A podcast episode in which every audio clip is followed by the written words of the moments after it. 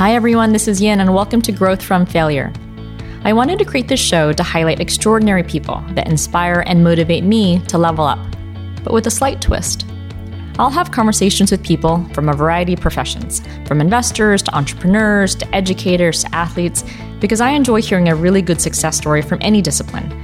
But I wanted to view their story more through a lens of struggle or hardship and even failure because for me, the biggest lessons learned and opportunities to grow aren't from the wins or triumphs, but from the setbacks and defeat.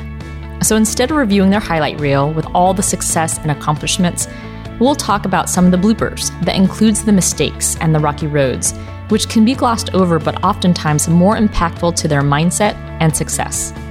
I hope hearing their journey inspires you to not fear failing, but motivates you to reflect to keep learning, and ultimately to keep growing. We sell happy. That's the motto of Mendocino Farms, and this is the story of its co founder, Ellen Chen. Mendocino Farms is a neighborhood sandwich restaurant based in Southern California, which currently has 22 locations with half a dozen more scheduled to grow throughout California and Texas. Ellen and her husband created the concept over 15 years ago, with the first restaurant opening in downtown LA back in 2005. In this episode, you'll hear about the start of Mendocino Farms and how they not only disrupted the sandwich market, but how they created an emotional connection, which sounds pretty crazy because we're just talking sandwiches and salads here. But when I walked into a Mendocino Farms restaurant for the first time, I felt happy. I look around and other guests look pretty happy. There's giant signs all around, literally spelling out the word happy in lights and large fonts and cheerful colors. It's obvious that Ellen and her team focused on creating a feeling that you're in a part of her home and are a guest, rather than just being a customer. Because for Ellen, it wasn't just about creating delicious sandwiches with quality meats and organic veggies, it was about making a difference. A difference for Mendo employees, for the farms and farmers that they partnered up with, and for each neighborhood they open a location in. Mendocino Farms really does sell happy, but it wasn't always this cheerful. Ellen and I talk about the struggles with her start in the restaurant business, about her in laws taking a second mortgage on their home and loaning them the money, to cleaning bathrooms because Ellen thought she needed to learn every part of the business. And one of her more memorable professional failures included a prior restaurant that she and Mario opened up in Westwood, right near UCLA's campus, only to see it surprisingly fail when it first opened. But the lessons they learned from that store in particular has been integral in helping Mendocino Farms be as successful as it is today. It's also fascinating to hear how Ellen and Mario balance their business partnership and also their personal relationship through the dating and getting married and having a tough pregnancy and having the kids. What I love about Ellen is she clearly does not like the status quo. She and the Mendocino Farms team have a motto called GBED Get Better Every Day. And it's so clear how passionate they are to strengthen their process and to build a team that cares about every point of contact that one of their Mendo guests have. I'm inspired by her passion to build this community, which seems insanely happy, and they have the most loyal customers. And I'm totally going to steal her motto in life of getting better every day. I hope you enjoy this conversation. Hi, Ellen. Welcome to the show, and thank you for joining me. Thank you for having me. I am thrilled to have you on the show, and I can't wait to hear more about Mendocino Farms. Before we dive deeper in the restaurant concept, would you mind sharing how it all began? Where did you grow up? I'm an immigrant. I came here when I was four and a half with my parents. It was in the 70s. And where we ended up was in Northern California, and it definitely not a very diverse, very homogenous area, which I think I got a lot of lessons um, growing up in, you know, a small, very Caucasian place, being kind of the only Asian there learned kind of how to grow up and assimilate in a very different environment. But grew up in a little town called Moraga and then moved to Lafayette very soon afterwards. Went through all the way through high school and then went to school at UC San Diego and studied economics. Definitely an eye opening experience for me to go to a very big university with just a lot of different types of people. It was almost like this aha moment of, oh my gosh, there's people like me. and it was just, it was such a great experience. You know, like all good Asian kids, my parents always beat it into me that you want to have a great You either got to be a doctor, an engineer, or a business person. Yeah. and I definitely was not as smart as I think the more stereotypical kind of like math geniuses. So I chose business. I was an econ major because I just felt like for me, I really wanted to become an entrepreneur one day. And that was because it was inspired by my father. He was an entrepreneur. He grew up super poor and totally made it on his own. He was in the manufacturing business. So there's a really interesting parallel in terms of kind of blue collar, what he got into, yet with a very smart, I mean, he was an engineer. Mm-hmm. And he always just inspired me with what he did. And so in the back of my head, I always knew that one day I'd like to start my own business so that I could get back to the community that I was in. So I just felt like business career, like a business degree was good. Yeah. I was an econ major. It was the closest thing they had at UCSD. and then really from there, my life was pretty planned by my parents. It's like, you have to go down this path. Right. This is what you have to do. So I knew that if I was a business major or an econ major, then afterwards I want to become a consultant because in a consultant, I can actually get uh, exposure to different industries and really learn businesses in different ways. And so went to college, econ major, got an internship at back then it was Coopers and Lybrand, mm-hmm. but now you know they've merged. So that and then I went to Arthur Andersen. So I was like, okay, I'm going to set myself up. So graduating, I went to go work at back then it was Andersen Consulting, which now is Accenture. Okay. So that was kind of my background, and I kind of primed myself, which is so crazy, like at that age that I would even think in that way. But again, thanks to my parents, I really do appreciate what they gave to me, got me to kind of where I am today. So Andersen was your first job out of college. It was my first yeah. What was your assignment or what did you work on? I actually, it was really interesting. I went to go work for Sprint PCS back then, which is really widely known now. Back then, they, it was not a very well known cellular network. Mm-hmm. So they had just developed their technology for cell phones. Okay. And so it was really fun. Literally, there, I got to work my first project. I was scared every single day I went to work, but I reported to the CFO. And so basically, I did all his reporting every day, learn Excel. I mean, just learned so much. Mm-hmm being 20, 21, I think at that point, right. working next side by side to the CFO. And then from there, I, you know, went to go work there for their technology department. But just the best place to learn because I was thrown right into the thick of Amazing. it. I actually got to see something built from ground up. At that point, they had, I mean, we had a huge building in Orange County, but it was not filled. My second assignment was to go actually work in the customer service department and write all their processes. So within Sprint. Within Sprint. So it was crazy. A 20 year old. I mean, if you called in and you had an issue, I was the one that basically put together a binder of what's the tree? What does that look like? How do you answer the questions? Oh, the talking flow chart. totally. Really process minded, but I hated it because it was so much pressure. But to this day, I really, I mean, I thank them because it set me up for what I'm doing today. So rewarding too. Yeah, it was, re- I mean, it's really exciting, but it's funny to see now it's like Sprint PCS is a household name. so how long were you at Andersen for? I was there for about two and a half years because after that, I was on that project for a while. Then I was sent out to Houston and Cleveland. And that's when I thought to myself, I don't know if I really want to travel this far. So at that point, I kind of wanted to explore the creative side of me, which then I thought, okay, I'm going to go work for a marketing agency, totally different. Okay. And went to go work for a small boutique agency here in LA okay. and worked on the Acura account. So still very client focused and account management, but totally different. Okay how did you like the client side? It's just like being a consultant, right? You're taking care of the clients and you're kind of having to preempt their needs and, you know, take care of them. So not too different, which is really surprising because mm-hmm. I thought it'd be, but de- definitely different environment, definitely more laid back. How long were you there for? I was there for about a year. That's when, kind of like after that, the whole internet boom, which is crazy, that was like in the 90s, dating myself, um, kind of emerged. And one of my friends said, Hey, I have a really good friend who is starting a digital agency. You should go talk to them because she knew my passion for technology. So I went to go work for them and it was a startup. I was number four in the company. And it was another insight to seeing a company grow. Mm-hmm. And it was really exciting because it was all new territory. The internet today, it's like the norm, really new. My account was cheap tickets. So a kind of a cool account. Back then it was pretty hot. Now it's like, who's cheap tickets? so it was really fun. It was kind of like this era that it was exciting. It was right. so new. Then that's where I went to go and work for the next place I worked, which was another startup, bigger. Okay. And that startup got acquired by Electronic Arts. And it was a fun, it was a really fun company. It was pogo.com. Just the name itself makes you smile. Right. It was an online gaming company. So very entrepreneurial because startup got to like wear so many different hats and I love that. You did, okay. You know, because it kind of fueled that entrepreneurial kind of side in me. So it was tough because when Electronic Arts bought us, which for most people, they're like, that's such a cool company, but it was really corporate. I mean, the mm-hmm. office was so big. I didn't even know like where I really fit in. And that's when I thought, you know what? I think it's time for me to kind of reinvent myself. Okay. And so you you did the numerate side with kind of shadowing the sprint PCS yeah. kind of CFO, and then you did the creative side. Did you know what you wanted to do with that entrepreneurial bug? No, I, I really didn't. I think that was like the million dollar question is like, what the heck do I do now? I just knew that I wanted to be able to make an impact, you know, and I don't know that sounds so, you know, like cliche, but I wanted to make a difference because I, I did a lot of different things. I just didn't know what that would look like.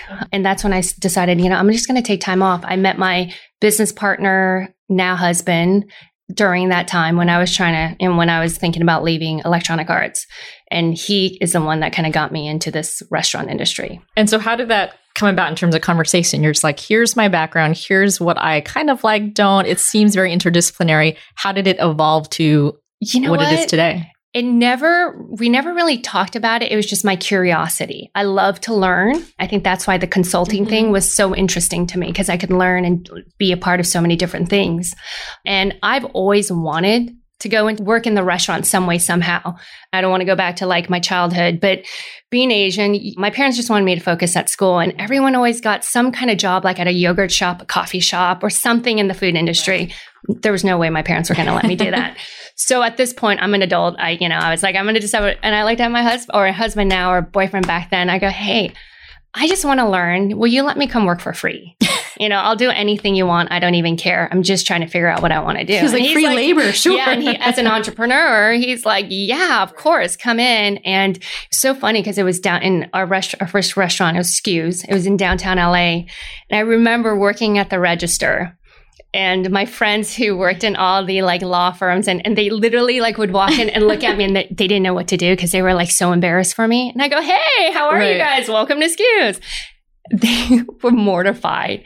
They're like, "What are you doing?" And, and you didn't care at all. You didn't no. have any type of pride that you needed to address. no, address. there was. You know what? There was uncomfortable, but you know what? That's when I really like appreciated even more. I'm like, you know what? This is what people do who make money, right? Like we're just all trying to figure out. This is a career. Mm-hmm. And I, I'm just trying to figure it out, just like everyone else.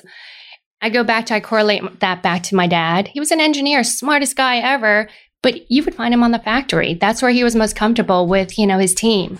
I didn't think there was anything wrong with it. I loved it because you know what? Being a business owner, and I think it's of any industry, you got to learn every single part of your business. So that if that includes, which I did, cleaning a bathroom, guess what? I'm the best bathroom cleaner of a restaurant ever, right?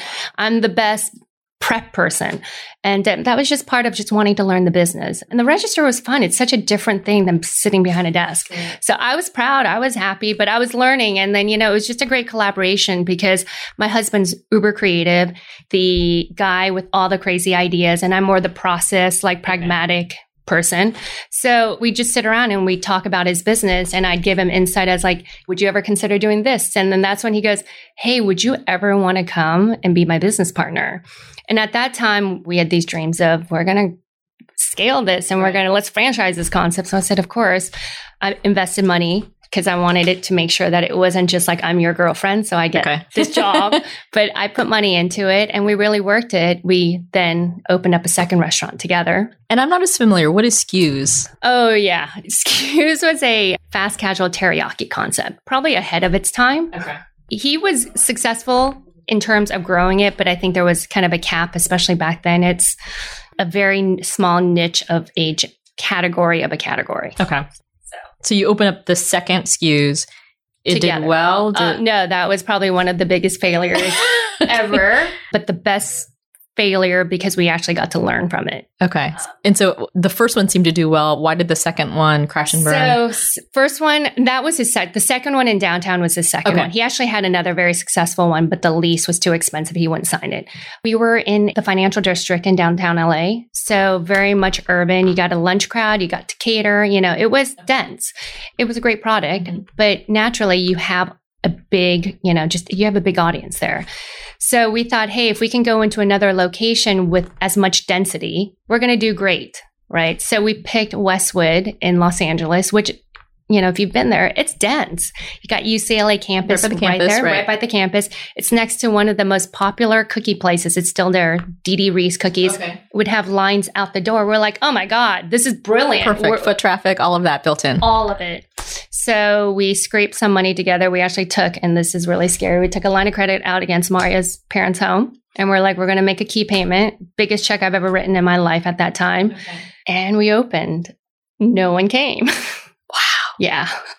That's exactly to this day. It's like, wow, what were we thinking? Why, in hindsight, why do you think it did not do well? Well, you know what we did is we thought density was enough, right?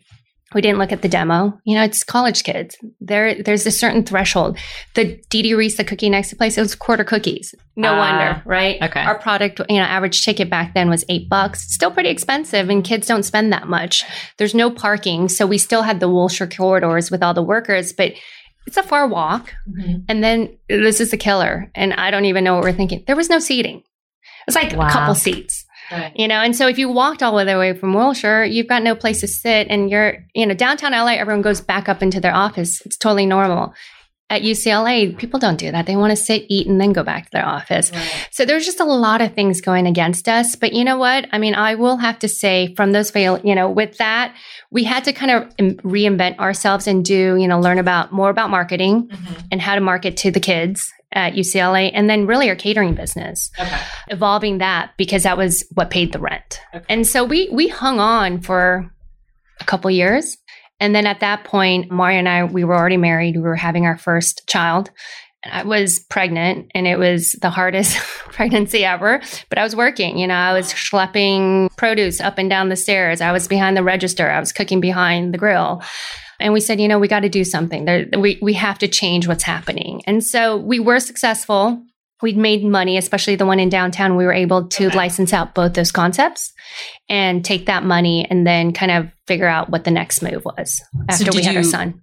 So, did you fully sell it, or we sold, okay. we had licensed it just in case, but pretty much sold it at that time. And it was a big enough chunk of money for us to take almost a year off so we could figure out and create the business plan for today, Mendocino Farms. Okay, I'd love to hear. Uh, it, my husband and I always joke about anytime we go into a new business or hear a new concept, we always fantasize about being in the war room, as we call it, of hearing idea generations happen. How did Mendo evolved to what it was from Skews? You know, Mendo was already in the hopper with Skews. I know that sounds crazy. So we were successful in downtown LA and had a really good name in downtown LA. We also had landlords who were very interested in having us go into their locations. So a couple landlords had reached out to us while we had Skews and said, Hey, we have this empty space. Do you guys have any other concepts?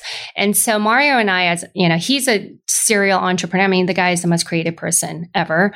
We'd been throwing around some ideas already. And so one landlord had asked us to present five concepts, and one of them was Mendocino Farms, a sandwich and salad place. At that time, when Mario and I were trying to figure out like what's our next move, we both knew we wanted to stay in this restaurant industry. But you know, we go, we got to find something that's a bit bigger niche. And so as we were kind of going through the list of the better category, you had better Mexican, better Asian, better pizza, better burgers. We went to better sandwiches, and we are like, oh, there's no better sandwiches, right? Because there was Subway. Subway, right? Subway's solid, but it's mm-hmm. fast food. Mm-hmm. So we thought to ourselves, couldn't we do something in this genre that is more premium, using really great ingredients, and then being able to serve it kind of at the kind of more eight to ten dollar price Okay. range. And so kind of doing a lot of research, looking at what was happening in LA, there was a lot of great cafes Mhm. who serve great sandwiches with, with better ingredients. There's like Jo- I don't know if you're familiar with like Joan's on Third, really regionalized, or Dean and DeLuca Okay, yep. mhm. we're like, they do really well in their sandwich case.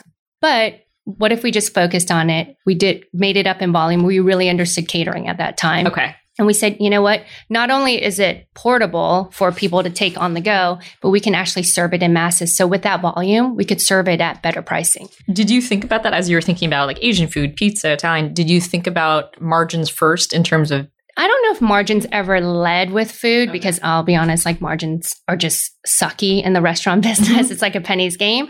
I think it was more what could people relate to? When you think about sandwiches for us, it was like anything between two pieces of bread, everyone understood. And I think we got burned so bad with what's teriyaki. Mm-hmm. So it's like the three second elevator pitch. The minute you say sandwich, everyone's like, oh, I get it. Right. Right. You don't, who cares what's in the middle? it's a sandwich. So I had my first Mendo experience in your San Francisco location, and I like sandwiches. But what was extraordinary was I left almost skipping. it, it, was happy, it was joyful, and the food was great, but I felt better than just having a good sandwich. And so then I went online and I read your food reviews. And I wasn't surprised that on Yelp and other food sites that people shared the same experience I did. And not just in San Francisco, but all the stores also in Southern California and in the peninsula.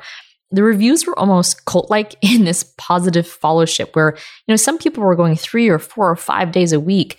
How did you create this connection for people with just sandwiches and salads for us we always we talk about who we are and what we sell and our product is never sandwiches or salads or food our product is selling happy sounds totally corny but one of the things even this was in skews too is that relationship that you build with your guests it means so much more and we train this with all our team members and like, I don't get it. I go, okay, look at all these lawyers, look at all these admin people who walk through.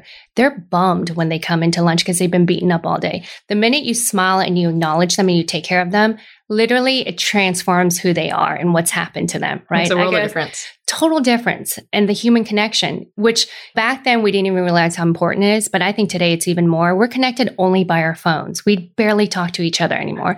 So the minute you walk into Mendocino Farms, our thing is we sell you happy. It's an experience. We do things very differently. Most fast casual is fast casual is basically fast food with better food, right? You go to the counter, you order, you get your food, you sit down, and it's still a transaction. We don't call our customers customers, they're guests because again, a customer is a transaction. Right. You give me money, I take your money, and we're done. But you're a guest, so you're like a guest in our home. John Mackey in his book Conscious Capitalism, he talks about an oasis owner and what does it mean to be an oasis owner, right? And then the first question he asks is, what would you sell if you own an oasis? And everyone goes, water, natural, right? And it's the same thing like us food, sandwich, salad. But he's like, couldn't we be so much more? When you come to my oasis, I'll give you water.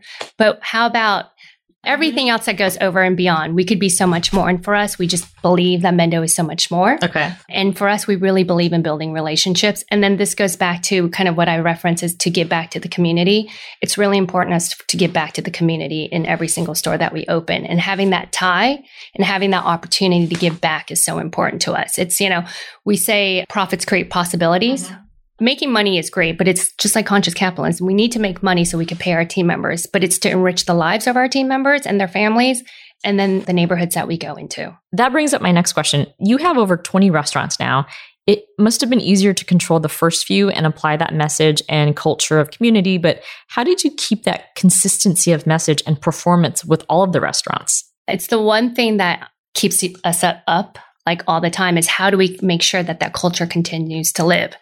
I believe our culture is stronger today than it was even when Mario and I were just in it all the time. How right? do you do that? and, um, it's a process. I know it sounds, I hate to dummy it down to a process, right? And it really is investment in training.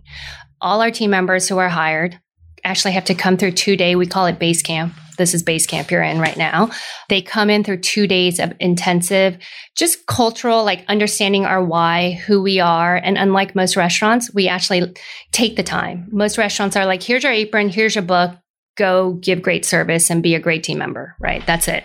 They also get to taste through all our food because really important to us, share the food, right. share the farms that we work with. It's another huge value of ours is we want to support farmers that deserve it and so we want to introduce and talk to them about all those different aspects. And then the most important part is we give them the tools to do their job. So we call it just the basics, right? You have to know how to do certain things. But in order to sell happy, what's that wow? And what are those things that you do at every point of contact, which for most restaurants, it's called steps of service. So at every point of contact that a guest comes to you at, or even not, but just where you are, we give them the wows. And it's these are the things you can do to make sure that you're selling happy.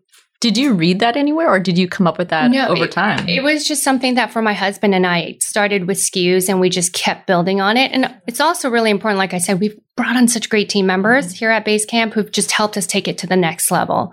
And there's just basic things that we always tell people this is a food job, but it can be so enriching because it's something you can take once you leave too Love that. Uh, it reminds me, have you ever read a book by Andy Grove called High Output Management? No. He talks a lot about, it sounds like you're focused on training and the culture, and he talks yeah. a lot about the reward and how fruitful it is to use top tier management to train people because yeah. a lot of people come to an organization and they assume that if they're senior enough, you don't need training.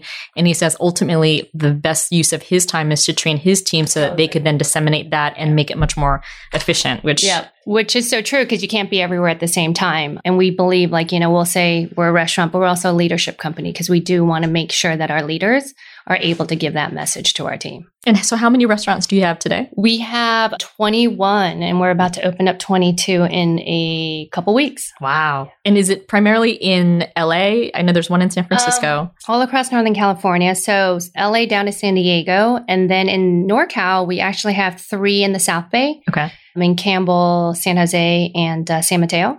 And then in San Francisco. Right. What is the ultimate goal? Do you want to just have hundreds everywhere or how you do you what? see it growing? I think the most important thing, and it goes back to sharing our why. I'd love to be in a lot of different neighborhoods, but again, not all neighborhoods. It has to be meaningful. Mm-hmm. I, we don't want to grow just to grow. It's not all about just the dollars. But yes, we are looking to grow. Like next year, we'll be in Houston you seem very detail oriented and also hyper efficient. While you focus on the process at work to strengthen the guest interactions at Mendo, do you have a personal process that you can share with others that kind of look to you and admire your ability to get so much done? I'm very organized. I can tell. It's very clear. Because it's the only way. So using my calendar is really important. I calendar pretty much personal professional everything to like the minute almost. I'm old school. I have a notebook. Okay. Literally every day I have my just to dos, but I also have my goals that are I, I set for myself and I carry them over. So before I go home, I always go through my book and make sure that whatever isn't done, I carry over the next day. If it's a goal, it, it lives a little bit longer because that's how then I hold my team accountable because we're all working towards something. But literally, it's very much organized. And I will always go back and reference my notebooks even for what happened last year, the year before. Incredible. So I keep myself very organized. It's just check off lists. Right. One of the things we had talked about before this show was your mottos. For our listeners, I wish you could see their office. They call it Base Camp in Southern California, but there's all these inspiring mottos and sayings throughout the building and painted on. One of them in particular that I know motivates you is called G-Bed. Can you share more about what that is? The G bed. It's called getting better every day. So it's interesting because everyone always goes, you know, what are your biggest failures? And I think we can always learn from ourselves, even when we do great things. And so we ask of our team members to get better every day. Your win today is your win today. Tomorrow is a new day. And so status quo is not something that we're comfortable with, both my husband and I. It's like we're always thinking about, you know what, everyone will be like, you guys are doing such a great job, or this is so great. And I'm like, no, we can do better. Right. And that's the mentality that we have here that we, again, ask all our team members. And that GBED is something that we roll out every Friday. Our VP of training rolls out the GBED and it basically has what are we going to work on this week? And that's what we talk about. But anything we do, the biggest thing I always ask my team, they'll be like, I'm so sorry I messed up or I made a, I'm like, no, you didn't make a mistake. We learn from those, right? How are we going to change? Well, how are we going to get better from that? And I think that's the most important thing is the process and not the outcome. And that's what I always tell them. Let's think about the process. If we can make that process better, the outcome is always, we all want to achieve this. Right. But let's figure out how what that process looks like and how we can improve each day. How much do you think running the business and just kind of restaurant management has improved or benefited from your background working with a CFO and being more numerate than I think most restaurant mm-hmm. owners? Because I, I, always feel like restaurants are bad businesses in yeah. terms of just well, economically. I mean, yeah, totally. Nine out of 10 fail, right? Everyone knows that stat. I think it's really helped. I think one of the things that has been the most impactful is everyone always says, Ellen, you're the most boring person, but it gets you to understand that your business really intimately. And I was really fortunate because one of my mentors from when I was in my 20s when we first started this. She was the partner at our accounting firm and we had no business talking to her then. it was our it was a referral because I'm like we're trying to clean up this business. I just need some help. We might have to like redo some of our taxes and she goes, "Okay, you got to talk to the best restaurant accountants in LA." So I still remember Mara and I pretending like we're really like professional and I think I wore like the skirt for the first time versus sneakers with like a button-down shirt pretending I look smart. And we went to this beautiful office with like all the glass, and you got to see the skyline of Los Angeles. I'm like, this is going to cost us way too much money. And here comes the partner D Stein. She's like 4'11 with like, I still remember short, puffy hair, and it was just a pit bull. She came in like barking orders, and I was like, oh crap, we're so screwed. And to this day, I appreciate her so much. She basically said to me when I said, Oh, you guys can do all our bookkeeping, you can do all this for me. She goes, Nope, I'm not doing any of this for you. I'm going to teach you and you're going to do it on your own or you will fail. And I remember those words you will fail if you don't do this yourself. You can't understand your business if you let someone else run it for you. Incredible. So she basically mentored me and taught me everything through the financial part of it in counting because it was not my strong suit. I was econ, but not accounting major. Mm-hmm. And I still remember she had brain cancer and she was literally going through chemo and she would call me and just check in just to make sure everything was okay. She didn't have to. We were pretty good at that point, right? wonderful human being. Amazing. I give her so much kudos for where we're at today because she helped me build the foundation. Wow. So. Was there anything in learning the economics and the accounting side of restaurant businesses that was surprising that maybe most listeners don't know? Yeah, it costs so much. There's so many. I mean, it's crazy, right? You don't think about all the little tiny things that add up, and if you're not careful. But I think what you can't lose sight of is if all you care about is every single penny, you're actually going to lose sight of how you make the money. Right. And I think you start cutting corners. And I think people, especially when you're starting to grow a business, you're like, I got to make money. And so for Mario and I, it's never about making the money. It's about how do we take care of our guests and our team? Mm-hmm. Because if you take care of and you stick to what your core value and product is, that in itself is going to make you stand out. It's kind of like the whole Simon Sinek why. It's like find your why and make sure you live by your why, mm-hmm. and then everything else will come. And so for us, we always talk about it. It's like your financial, your P and L at the very end, your EBITDA. It's a good scorecard, right. but everything else will flow through if you take care of the most important thing. How do you guys balance that? We don't. we suck at it. we joke about it every day. I mean, I always joke if we weren't in this together, we'd probably be apart. But because I mean, we literally live, eat, breathe Mendocino Farms. It's our baby. Mm-hmm. But we're bad at balancing it. We're trying to get better and we work on that every day. So we try to get better every day. We're actually celebrating our 16th anniversary tomorrow. Oh, and we were just talking about that. We're like, oh my gosh, can you believe it? But we've gone through, I mean, it's, he's probably one of, you know, again, when you talk about support, we could not do this without each other. So pretty awesome. So you mentioned this is kind of like your baby. What about your children? How do you how do you, how do you actually incorporate your, your children into them? this? Uh, they live and breathe Mendo too. No, you know what? It's somehow I, I think it's it's so part of our lives and it kind of like the values that we talk about. We try to ingrain with them. Currently, right now, my son is 13 and he's in his teenage years, and so failure like I want to helicopter and micromanage every step. But one of the things I'm trying to work with him on is, you know what? You're going to fail on your own and you should learn from your mistakes. I was just having lunch with a mom and I was telling him, I go, yeah, let him fail. I stopped managing his homework and he failed. He got an F. Literally, I've never seen that grade before and it shocked me, you know, and I think that was an eye opener. I let him fail. Mm-hmm. Like we let him fail, which is hard. But because of it, I kind of have seen him take steps to work on getting better each day. And he says it every day Mom, you remember when I got that F? I don't want to do that again. You're like, I sure do. uh, you know, start young. Right. They're great. They love Mendo just as much and they're really proud. I think one of one of the coolest things I I said to my kids one day, it was a couple years ago when I was really just like trying to figure out what to do because I'm like, I'm so stressed out. Do I stop working? Do I work part time? And I said to them, just throwing it out there as a joke, I go, What if mom stopped working? And my daughter goes, We won't be able to eat. How are we going to make money? And it was such a powerful statement that my daughter viewed me as an equal in terms of bringing home. Incredible. So it was kind of, I'm like, you know what? This is kind of cool. So it's kind of a learning experience for them as well. I hope they're entrepreneurs one day. it's incredible. Do you have any advice on how to manage time? Because it seems like you either don't sleep or somehow have found a little bit of a secret to managing all the competing priorities that I we deal with. A secret. you know what? It's just I'm really trying to work on it myself. So I wish I had the answer, but as I've gotten older, it's how can I enjoy this process more? How do I find my own happiness? Because I talk about happiness for a lot of people. I used to work even at night when I got home but I try to now kind of shut my computer off and hang out with my kids as much as I can. Mm-hmm. And then after, if I have to get on, I get back on.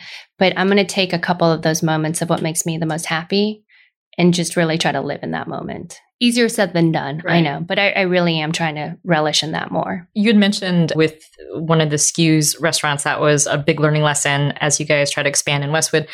Is there another memorable or impactful failure or struggle or obstacle that you think has helped you improve and grow, both yeah. either personally or professionally? Yes. So this is more personal. And I was thinking about this actually the other day. I'm not a, I'm an introvert and I don't really being business partners with my husband. It's it's an interesting dynamic because it's he's male, I'm obviously female, and even in the especially in this industry, I think it's in every industry, it's very male focused, right? Dominated, I mean, and so it was always the Ellen, you're the assistant, right? Or you're you work part time, right? You're not as important, Mara. You're, and I actually the sad part is I kind of let that story live because I'm like, it's fine. I'm still taking care of the kids. So, you know what? Being a woman, that's just normal, right? Let it be and don't tell the story and don't get out there and be like, no, I'm a 50 50 partner. I wish I told that story from the get go and pushed my husband to help me tell that story. I think the, the pivotal moment was, I want to say it was five years ago, six years ago. I had this lady come, she called me up and she goes, Ellen, and it's a really big national women's association and we want to nominate you for this award. And i oh, wonderful. most people would say that. I literally freaked out. I said a i don't want to public speak. I don't think i deserve this because i kind of lived my story. And my husband said you're crazy. And i go no no no. I, I told them no. I actually i told them no. I go thank you so much but maybe not this year. And that pivotal moment of mm-hmm. i need to actually own this role. I need to not be, if I have fear and I'm scared of something, I should be embracing it. Because again, being a leader, I shouldn't be comfortable. Like I, I, need to be uncomfortable if I want to get better every day. Just that vulnerability and yeah. sharing that. And it was really interesting. And I was like, I can't believe I just did that. So I probably five years ago wouldn't have done this podcast mm-hmm. with you because I don't want to hear my own voice. I, I, I feel I felt like I had nothing to offer, and so it's been interesting. And my husband, he's not keeping me back. He I just never wanted that. But now I'm like, you know what? I can make a difference and I'm not going to turn these opportunities down, even though they scare the heck out of me. and I don't think I deserve it because I think we all deserve it. And I think, you know, and I think that's one of the challenges of being a woman, less confident than men. And I'm like, you know right. what? I've helped build, like, I'm part of why Mendo is who we right. are. We're part of who we are because of, like of, a meaningful and significant so contribution. It's been really interesting that a whole evolution of women can do a lot of stuff right. and we are just as important regardless if it's professional business like so that was that moment of i can't believe i turned something like that down did you then call them back and say i changed my mind no no no no I, I, actually then said you know and there was always opportunities for speaking i've always turned them down and literally i was like no no more i'm going to get out there even if it scares the gaga out of me, I'm going to do this. Why do you think? What What is your fear, or what are you scared of? You know what? It's that whole like I have nothing important to say right? Like, uh, who am I to tell people about stuff? Because I'm learning just as I go along. And I think that's the vulnerability. Mm-hmm. And that I think there's a lot of like, well, you know what? And this is what my husband said. If you can just impact one person, who cares about that big, huge room? Just one person who can listen to your message and take something from it. That's all that matters. It still scares me, but I'm just, again, at this point, it, it was kind of the shift and maybe the confidence that I needed. And honestly, the interesting part is at that time, I was reading the book Lean In with Sheryl Sandberg. It was kind of like fo- finding a voice at the table and the seat at the table. Right. I was like, dude, I, I should have a seat at the table. I shouldn't be sitting on the sidelines because I do just as much. And my husband's like, yeah, get over here. I've been telling you all this this whole time. That's wonderful. And how does that affect any meeting you have on the business side, whether it's through financing or investing? Have you seen yourself evolve to be a stronger voice or advocate in yes. ways that surprise you? Yeah.